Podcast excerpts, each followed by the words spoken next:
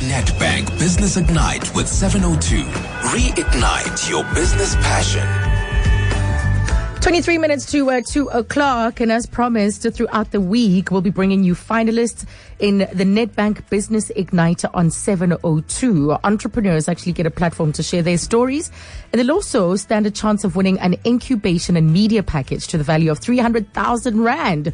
And we've been asking you to enter. Just go onto the 702 Facebook page, and this week we're speaking to all the finalists, along with uh, Tsepo Phakathi of Kaelo Business Hub. He's always on standby to dispense really valuable advice to entrepreneurs. He's taken a look at all these businesses, and today we are profiling Lere's shoe shine experience. It's a shoe shine business. They've positioned their chairs and shoe shiners at high traffic transport modes, nodes rather, uh, such as airports. So they shine shoes, bags, um, they wash tackies, which I didn't know about up until recently. And their biggest challenge is that they need to grow outside the airport um, and grow their business in other centers, in residential areas, so that their future prospects uh, um, uh, improve and that they move closer to their client. So uh, Lere Musiane joins us now. He is the fou- founder of uh, Lere's Shoe Shine Experience. Hello, Lere.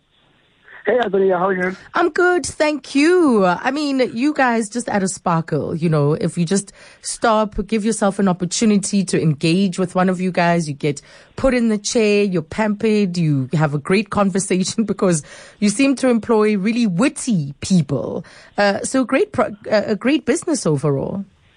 Thank you very much, Azania. We, we try to do that. I mean, we try to duplicate my personality if there's anything to go by, and then the customers themselves then enjoy the interaction because the distinction between shoe shine, we don't shine the shoe, we shine the person. Yeah. That's been our philosophy from the beginning. If the customer feels warm and welcome, he will come back. Yes.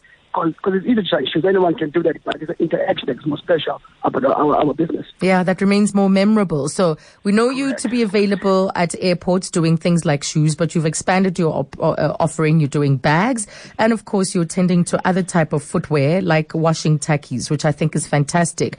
But what is your key ambition for the future? Well, we, we, we, we intend to go out of the airport. Right? We're hoping that residential areas are the best place to go because there's bigger of them and the, the, the value proposition will bring will be massive because we have experience, we have quality of, of, of, business and quality of person. Yeah. And course, the pricing would be much more efficient for, for, for residential areas because they want to travel, we'll go to them. Ah, That's the key thing. yes. So those are. But what? So what? What? What are the challenges then with these expansion plans that you have in mind? Well, so, so initially we had tried to expand to CBD, uh, um, yeah, CBDs, right, to business district, but that didn't work out so well because of this, the, the customer numbers, didn't, didn't, the volumes were not enough.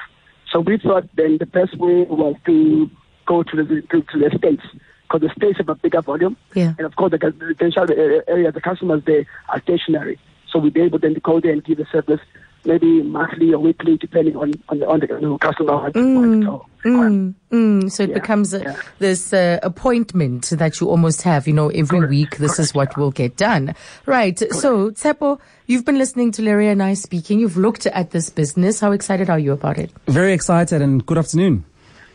So I, I, I've been looking at this business and, I, and I'll tell you what, I like it for two reasons. The mm-hmm. one is that it's, a, it's monopolistic, right? So when you're at the airport and you're at all of the airports and it's just you, there's no competition. Right. So you are the business and everyone comes to you, they have very little choice.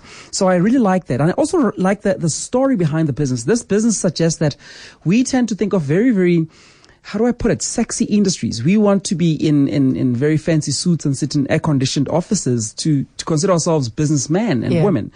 Whereas here's a simple thing of polishing people's shoes and washing their sneakers, and it makes so much money.